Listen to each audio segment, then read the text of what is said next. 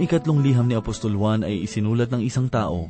Ipinakita nito ang isang panahon sa buhay ng iglesia noong hindi pa ganap ang pagkasulat ng buong banal na kasulatan.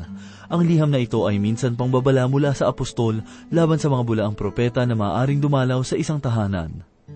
Tunghayan natin ang una hanggang ikatatlong talata na ikatatlong liham ni Apostol Juan. At ito po ang mensaheng ating pagbubulay-bulayan sa oras na ito dito lamang po sa ating programang, Ang Paglalakbay. Ikaw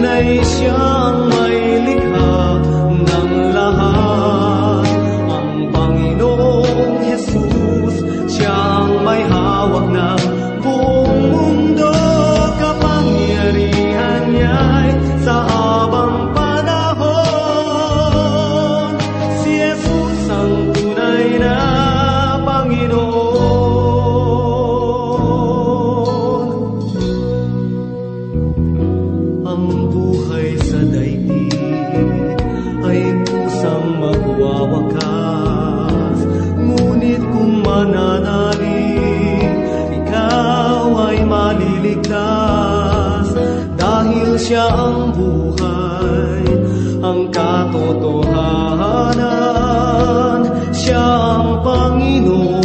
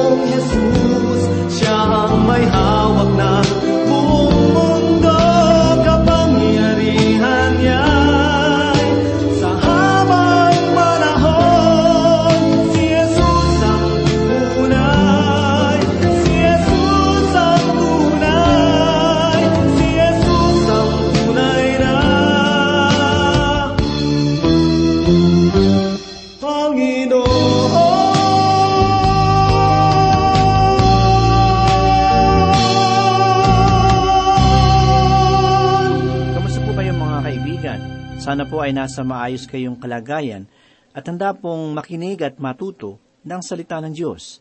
Ako po muli si Pastor Dan Abangco, ang inyong tagapanguna. Tayo po ay mag-aral ng salita ng Panginoon. Nais kong magbigay sa inyo ng isang katanungan. At ang katanungan ay ganito, Maaari ba na ang iba't ibang salinlahi ay magsama-sama sa loob ng isang simbahan? Mga kaibigan, ang sagot ay oo. Subalit, hindi masasabi na walang pagtatalo. Ang ating mga simbahan ngayon ay isang buhay na patotoo ngayon sa ating panahon. Isang babasahin ang nakatulong sa akin upang ito ay maunawaan. Una, ay may tinatawag tayong salinlahi na tagapagbuo.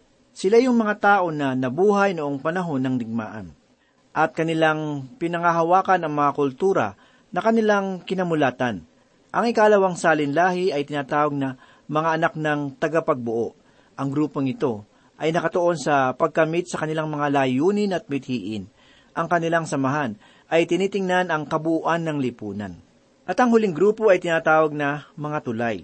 Ang salinlahing ito ay namumuhay sa isang bahay at dumadalo sa isang simbahan. Subalit ang pakikisama sa bawat isa ay hindi mabuti. Ang gusto ng matatanda ay nalalayuan ang mga bata at ang nais naman ng mga kabataan ay nilalayuan ng mga matatanda. Kaya't sa aking isipan na ang kalikasan ng tao ay hindi nagbago makalipas ang dalawang libong taon. Tila tayo ay kumikilos at may pag-uugali pa rin na tulad noong ipinahayag ni Apostol Pablo sa mga taga-Korinto. Ang pagkakaisa sa isang simbahan ay matatagpuan sa pamamagitan ng pagiging Panginoon ni Heso Kristo. Ipinamanhik ni Apostol Pablo sa kanila na sa pangalan ng Panginoon, ang pagkakaisa ay hindi umiiral sa ating mga pagkakaiba. Ang pagkakaisa ay umiiral sa pamamagitan ni Heso Kristo. Hindi ibig sabihin nito na ang ating pagkakaiba ay mawawala. Ang isang matanda sa simbahan ay mag-iisip at kikilos na tulad ng isang matanda. Subalit ano ba ang ibig sabihin ng paghila ni Kristo sa atin sa ilalim ng kanyang pagiging Panginoon Bagamat tayo ay mayroong pagkakaiba, ang mga matatanda at kabataan ay natututunang pahalagahan ng bawat isa at gumawa para sa iisang layunin para kay Heso Kristo. Ang pagkakaisa sa loob ng isang simbahan ay napapanatili sa pamamagitan ng pagpapatawaran. Kung ang pagiging isang mananampalataya ay hindi tayo ginawang bago kung ano tayo noon at ngayon. Kung gayon, ano ang kabuluhan nito para sa atin? Ang dakilang kapangyarihan ni Kristo ay hindi nagbabago sa sanlibutan, kundi tayo ang kanyang binabago. Tayo ay nagbabago. At sa dahil lang tayo ay nabago, ay pinakikisamahan natin ang tao sa sanlibutan ng naiiba. Ginagawa natin ito kahit sa mga tao na nasa loob ng simbahan. Si Yesu Kristo na nasa atin ay gumagawa sa atin upang ibigin at magpatawaran sa bawat isa.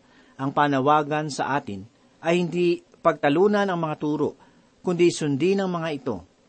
Kung ang pagiging Panginoon ang siyang nakadako sa atin sa isang simbahan, ang mayamang pagkasagawa ng pagpapatawad ni Yesu Kristo ay siyang magpapanatili sa atin na magkakasama. Ang pagkakaisa sa isang simbahan ay nagbibigay kaluwalhatian kay Heso Kristo at ito ay nagsisilbing patotoo sa sanlibutan na buhay ang ating Diyos. Ipinahayag ni Haring David sa ika-isang daan, tatlumpu at tatlong kabanata ng mga awit, sa una nitong talata na ganito po ang sinabi, Narito, napakabuti at napakaligaya kapag ang magkakapatid ay sama-samang namumuhay na nagkakaisa. Masigit sa mabuti, kung ang mga mananampalataya mula sa iba't ibang salinlahi ay mag-iibigan at gumawa para sa iisang layunin para kay Heso Kristo. At nagpapatunay lamang na ang pananampalataya ay makatotohanan. Maaari tayong tingnan ng mga tao at sasabihin nilang tanging si Yeso Kristo lamang ang makagagawa niyan. Kaya't magbibigay luwalhati sila kay Heso Kristo. Kaya ko binanggit ang paksang ito, ay sapagkat may kaugnayan ito sa paksa na ating pag-aaralan ngayon mula sa sulat ni Apostol Juan na tumatalakay sa pag-ibig na isang sangkap sa pagkakaisa sa isang simbahan. Ang aklat po nating tatalakayin ngayon ay ang ikatlong sulat ni Apostol Juan. Makikita natin dito ang mga tauhan na tulad nila Diotrepes, Demetrio at Dimas na nabanggit ni Apostol Pablo sa ikaapat na kabanata ng ikalawang Timoteo talatang ikasampu na nagsasabi ng ganito, sapagkat iniwan ako ni Dimas na umibig sa sanlibutan ito na nagtungo sa Tesalonika. Si Crescente ay nagtungo sa Galacia at si Tito ay sa Dalmacia maging sa sulat ni Apostol Pablo para kay Pilemon sa ikadalawamput-tatlo at ikadalawamput-apat na talata ay kanyang binanggit si Dimas. Kanyang sinabi doon, Binabati ka ni Epapras na aking kasamang bilanggo kay Kristo Jesus. Gayun din ni Marcos, Aristarco, Demas at ni Lucas na aking mga kamanggagawa. Mga kaibigan, si Dimas ay kapwa kamanggagawa ni Apostol Pablo, subalit iniwan ang gawain Inibig niya ang sanlibutan kaya't siya ay humiwalay sa kanya. Gayunman, matatagpuan natin sa banal na kasulatan ang mga kasagutan sa ilang mahalagang katanungan. Tulad ng katanungang paano ba nananatili ang mga naunang mananampalataya ng unang siglo? Sila bang lahat ay naging mga martir? Sila ba ay mga karapat-dapat na halimbawa ng pananampalataya? Sa aklat na ito ay matatagpuan natin ang dalawang maipagmamalaking mananampalataya ng Diyos na sina Gayo at Demetrio. Ang mga kalalakihang ito ay tunay na nanindigan sa kanilang pananampalataya sa Diyos. Makikita din natin ang isang tao na nagngangalang Diotrepes na hindi nanindigan sa kanyang pananampalataya. Magsimula po tayo sa pag-aaral nitong ikatlong sulat ni Apostol Juan sa pamamagitan ng pagbabasa ng una nitong talata na ganito po ang sinasabi. Ang matanda kay Gayo na minamahal na aking iniibig sa katotohanan. Ipinahayag sa bahagi ng talata ang katagana ang matanda. Tulad ng ipinahayag ni Apostol Juan sa ikalawa niyang sulat, ay ginamit rin niya dito ang katagana matanda. Maaaring ito ay tumutukoy sa kanyang edad, gayon din ang salitang matanda ay maaaring tumutukoy sa isang tao na mayroong katungkulan sa simbahan, at tunay na ito ay maaaring itawag kay Apostol Juan. Sa katunayan ay maaari pa nga niyang ipahayag sa kanyang sarili ang mas mataas pang katungkulan bukod sa matanda. Maaari pa niyang sabihin na ako ay isang apostol. Subalit ito ay hindi niya ginawa, sapagkat si Gayo ay isa niyang kaibigan, at maging tayo ay hindi sumusulat ng ganoon sa ating mga kaibigan. Si Apostol Juan ay sumusulat sa isang malapit na kaibigan, at sinasabi niya na ang matanda kay Gayo na minamahal. Ang pahayag na Gayo na minamahal ay mga kataga na aking naibigan. Tunay na ipinakita dito ni Apostol Juan ang halimbawa ng pagpapakumbaba na ipinakita rin sa buhay ni Heso Kristo, maging sa buhay ng iba pang mga alagad at apostol. Maging si Haring Solomon ay nagpahayag tungkol sa kapakumbabaan na makikita sa ikadalawamput dalawang kabanata ng mga kawikaan, talatang ikaapat. Ganito po ang sinabi, ang gantimpala sa pagpapakumbaba at takot sa Panginoon ay kayamanan, karangalan, at buhay. Tinutukoy ng sulat ni Apostol Juan ang isang mananampalataya noong unang simbahan na nagngangalang Gayo. Si Gayo ay isang mahal na kapatid sa simbahan. Apat na ulit na si Gayo ay tinawag na minamahal sa aklat na ito. Sa una, ikalawa, ikalima, at sa ikalabing isang talata. Kilala siya ni Apostol Juan at minamahal siya nito sa pangalan ng Panginoon. At ngayon ay sumusulat siya sa kanyang kapatid na nasa isang simbahan. Makikita rin natin sa talata na ating nabasa ang mga katagana na aking iniibig sa katotohanan. Makikita natin sa mga pahayag na ito na si Gayo ay malawak ang kaalaman sa doktrina. Tanggap niya ang pagiging Diyos ni Heso Kristo. Si Gayo ay isang tao na naninindigan para sa katotohanan. Narito ang isang halimbawa ng isang tao na lumalakad at nagpapagal dahil sa pag-ibig kailangan ninyong mag-isip ng tama kung kayo ay lalakad ng tama at iyon ay makatotohanan sa lahat ng aspeto ng ating buhay. Dumako naman po tayo sa ikalawang talata. Ganito po ang pahayag ni Apostol Juan. Minamahal, aking idinadalangin na sa lahat ng mga bagay ay mapabuti at magkaroon ng kalusugan kung paanong nasa mabuti ring kalagayan ang inyong kaluluwa. Muli sa nabasa nating talata, ay ipinahayag ang salitang minamahal. Tunay na malalim ang ugnayan ni Apostol Juan at Gayo, at tunay na malapit ito sa kanya sapagkat muli ay tinawag niya itong minamahal. Ipinahayag din ang mga kataga na aking idinadalangin na sa lahat ng mga bagay ay mapabuti at magkaroon ka ng kalusugan. Maliwanag na ipinahayag ni Apostol Juan na nais niyang si Gayo ay lumago sa kanyang pinansyal na pangangailangan at pati na rin sa kanyang kalusugan. Patunay lamang ito na si Gayo ay hindi isang mayaman na tao. Nagpahayag pa si Apostol Juan ng ganito, kung paanong nasa mabuti ring kalagayan ang iyong kaluluwa. Nais din ni Juan na ang kanyang kaluluwa ay lumago sa espiritual. Maraming mananampalataya ngayon ang may sakit sa espiritual. Mayroon silang malulusog na pangangatawan, subalit ang kanila namang kalusugang pang-espiritual ay bagsak. Mabuti para sa anak ng Diyos na sa parehong aspeto ay maging malusog. Tunay na mainam ang pagkakaroon ng isang malusog na pangangatawan. Subalit, ang ilan sa atin ay hindi ito pinapansin hanggat ito ay hindi nawawala. At mahalaga rin na maging malusog ang ating espiritual na pamumuhay. Kung ang kalusugan ay para sa pangangatawan, ang kabanalan naman ay para sa espiritual na pamumuhay. Ang pagiging malusog sa espiritual ay kabanalan. Ito ay paglago sa biyaya at kaalaman kay Heso Kristo. Noon ay mayroong mga paglalakbay ng mga tao na nagtuturo ng salita ng Panginoon. Si Gayo ay isa sa mga tao na nagbubukas ng kanyang tahanan para sa mga ganitong tao. Hindi lamang mabuti ang kanyang kalooban, lumalakad sa pag-ibig, kundi siya rin ay lumalakad sa katotohanan at kanyang sinubok ang mga taong ito. At kahit na ang kanyang karamdaman ay hindi mabuti, ay naging maalab pa rin ang kanyang pagiging aktibo sa pagpapatuloy sa ibang tao sa kanyang tahanan.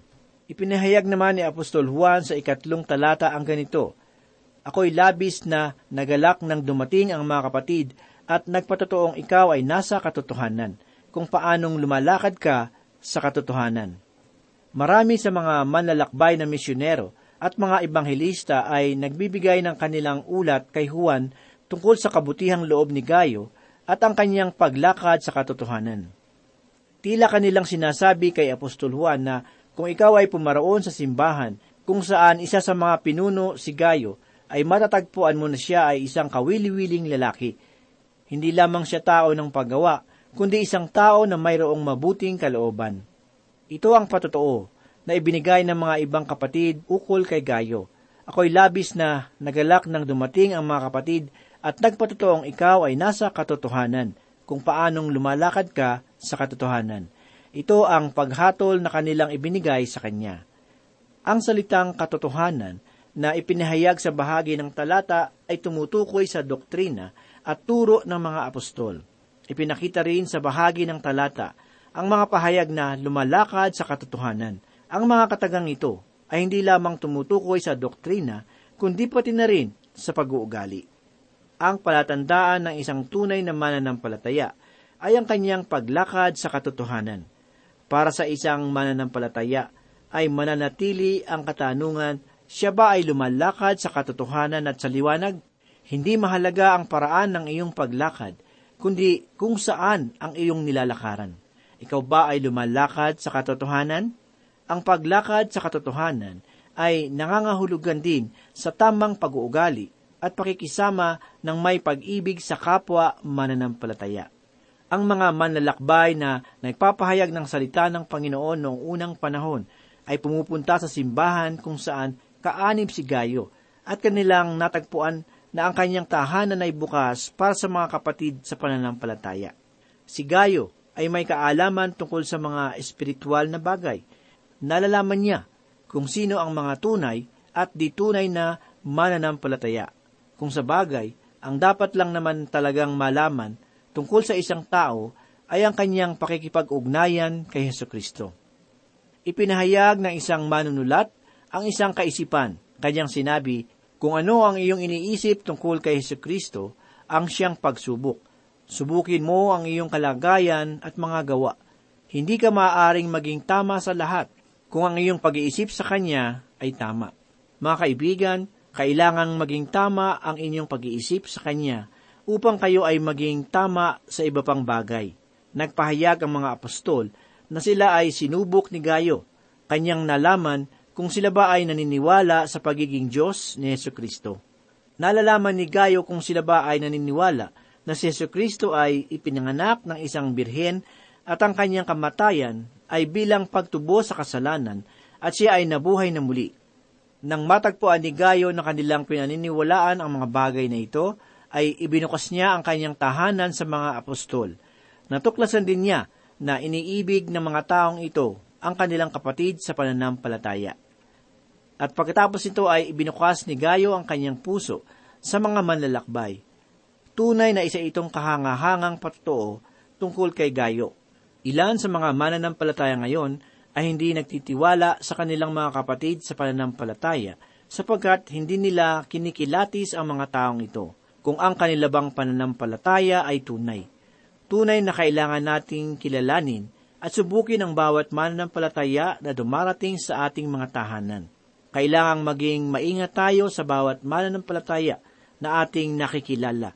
Kailangan subukin natin ang kanilang paniniwala kay Yesu Kristo tungkol sa kanyang pagiging Diyos, sapagkat ilan sa kanila ay hindi naniniwala sa pagiging Diyos ni Yesu Kristo. Isang mainam na halimbawa nito ay ang liham ni Apostol Pablo para sa mga mananampalataya ng Tesalonika. Pakinggan po natin ang kanyang sinabi sa unang kabanata ng unang Tesalonika mula ikalima hanggang ikasampung talata. Ganito po ang sinabi, sapagkat ang aming ebanghelyo ay hindi dumating sa inyo sa salita lamang, kundi sa kapangyarihan din at sa Espiritu Santo at sa lubos na pagtitiwala. Kung paanong nalalaman ninyo kung anong pagkatao ang aming pinatunayan sa inyo alang-alang sa inyo. At kayo'y naging tagatulad sa amin at sa Panginoon, na inyong tinanggap ang salita sa matinding kapighatian, na may kagalakan ng Espiritu Santo, anapat kayo'y naging halimbawa sa lahat ng mananampalatayang nasa Macedonia at nasa Akaya. Sapagkat mula sa inyo'y umalingaw ang salita ng Panginoon, hindi lamang sa Macedonia at Akaya, kundi sa lahat ng dako ay napabalita ang inyong pananampalataya sa Diyos. Kaya't kami ay hindi na kailangang magsalita pa ng anuman, sapagkat sila ang nagbalita tungkol sa amin, kung paano ninyo kami tinanggap at kung paanong bumaling kayo sa Diyos mula sa mga Diyos-Diyusan, upang maglingkod sa buhay at tunay na Diyos, at upang hintayin ang kanyang anak mula sa langit, na kanyang binuhay mula sa mga patay, na si Jesus na nagliligtas sa atin mula sa puot na darating. Sa mga talata na ating nabasa, ay ipinahayag ni Apostol Pablo ang matibay na pananampalataya ng mga taga-Tesalonika. Sila ay naniniwala sa mga pahayag ng apostol. Sila ay mga mananampalataya na naghihintay ng pagbalik ni Heso Kristo dito sa sanlibutan mula sa langit. Kung inyong maaalala, ay ipinahayag ni Mateo sa ikadalawamput walong kabanata mula ikalabing anim hanggang ikadalawampung talata ang ganito. Samantala, ang labing isang alagad ay pumunta sa Galilea sa bundok na itinuro sa kanila ni Jesus, at nang siya ay kanilang makita, ay kanilang sinamba siya. Subalit ang ilan ay nag-alinlangan. Lumapit si Jesus at sinabi sa kanila, ang lahat ng otoridad sa langit at sa ibabaw ng lupa ay ibinigay na sa akin. Kaya't sa paghayo ninyo, gawin ninyong alagad ang lahat ng mga bansa. Bautismohan niyo sila sa pangalan ng Ama at ng Anak at ng Espiritu Santo at turuan silang sundin at turuan silang sundin ng lahat ng mga bagay na iniutos ko sa inyo. At narito ako'y kasama ninyong palagi hanggang sa katapusan ng panahon. Mga kaibigan, ito ang nakita ng mga alagad noon at ito rin ang hinihintay ng mga mananampalataya ngayon, ang muling pagparito ni Heso Kristo mula sa kalangitan. Ang mga pahayag ding ito ang pinaninindigan ng mga alagad na sila ay mangaral sa bawat sulok ng mundo, kaya't maging sa ating bansa ay nakarating ang mabuting balita. Kaya't mga giliw na tagapakinig, nawa sa ating pakikisalamuha at pagpapatuloy sa ibang kapwa mananampalataya sa ating tahanan, ay dapat din nating subukin kung kanila bang tinanggap ang pagkadyos ni Yesu Kristo. At kailangan nating ipamalas ang ating kabutihang loob at pag-ibig sa kanila, hindi lamang sa salita, kundi pati na rin sa gawa. Tandaan natin na ang Espiritu ng Diyos ay nagbibigay sa atin ng katagumpayanan sa buhay na ito. Ang Espiritu ay nagbubunga na pangkaraniwan sa mga taong nakarugtong sa sanga. Habang ito ay nakarugtong sa sanga, ay hinahayaan itong dumaloy ang buhay ng sanga dito, kaya't nabubuo ang isang bunga sa dulo nito. Ganito ang pagtuturo ni Heso Kristo tungkol sa pag-ibig. Naibigin muna natin siya ng una, at ikalawa ay ang ating kapwa, at sa huli ay ang ating mga sarili. Kapag ang Espiritu ay nabubuhay sa atin, ay mararanasan natin ang kapayapaan sa tatlong bahagi ng ating mga buhay. Una ay sa Diyos, ikalawa ay sa iba, at sa ikatlo ay sa ating sarili. Matututunan din natin na magkaroon ng mabuting pag-uugali. Malalaman natin kung papaano makisama sa iba ipinahayag ni Apostol Juan na malalaman natin kung ano ang pag-ibig. Nalalaman natin ang pag-ibig sa pamamagitan ni Heso Kristo. Hindi dahil sa kanyang mga sinabi, kundi sa ano ang kanyang ginawa, sapagkat ibinigay niya ang kanyang buhay para sa atin. Ang pag-ibig kay Heso Kristo at sa ating kapwa ay kailangan lakipan ng gawa. Hindi natin kailangang sabihin kung gaano natin siya kamahal o kung gaano natin kamahal ang iba. Kailangan natin itong ipakita sa gawa at sa katotohanan at hindi lamang sa pamamagitan ng salita. Sa pamamagitan ng pagkapako ni Yeso Kristo sa krus, ay ibinigay niya ang kanyang buhay upang magkaroon tayo ng pagkakataon na matanggap ang buhay na walang hanggan. Ipinahayag ni Yeso Kristo ang kaisipang ito sa pamamagitan ng kanyang paglalarawan bilang isang mabuting pastol. Nakahanda siyang magbuwis ng kanyang buhay para sa kanyang mga tupa. Ang kamatayan ni Heso Kristo ay nagsisilbing halimbawa para sa lahat na nagnanais sumunod sa Kanya. Pinakadakilang pagsubok sa pag-ibig ng isang tao ay ang kahandaan niyang mamatay alang-alang sa isang kapatid. Kailangan nating ipakita sa gawa at katotohanan, imbis na sa mga matatamis na pananalita lamang. Mayroong matandang kasabihan na nagsabing ang gawa ay nagsasalita ng higit ng malakas kaysa salita. Kung tunay ang pag-ibig, ay hindi ito mananatili na hindi nakikita. Ito ay kailangang kumilos at maging positibo. Sa ating puso ay lagi nating nauunawaan na tayo ay hindi nagtagumpay.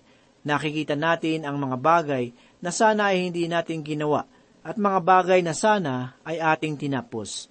Ang ating mga puso ay hindi maaring maging huling tagapaghatol kung tayo ay tama o mali sa harapan ng Diyos.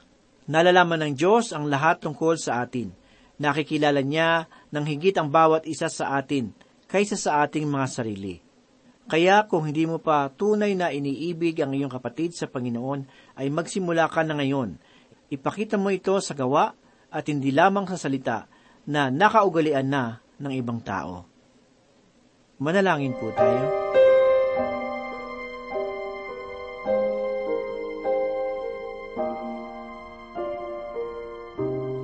Purihin ang iyong banal na pangalan, Panginoon, sa mga oras na ito. Muli ang iyong salita ay nagbigay sa amin ng panibagong kalakasan. Ito po ay nagpatibay ng aming pananampalataya sa iyo. Salamat po sa mga katotohanan na patuloy naming natututuhan sa iyong mga banal na salita. Pagpalain mo po ito sa aming buhay at gawin po kaming mabuting patotoo sa aming kapwa. Ito po ang aming mga samot na langin sa pangalan ni Jesus. Amen. Nang ang buhay ko nooy laging nangangamba Ang pagluhay di ko kaya at walang patutunguhan O Jesus nang ikaw nga ang makilala lahat yung pinanatag, ang lahat inayos mo. Kapayapaan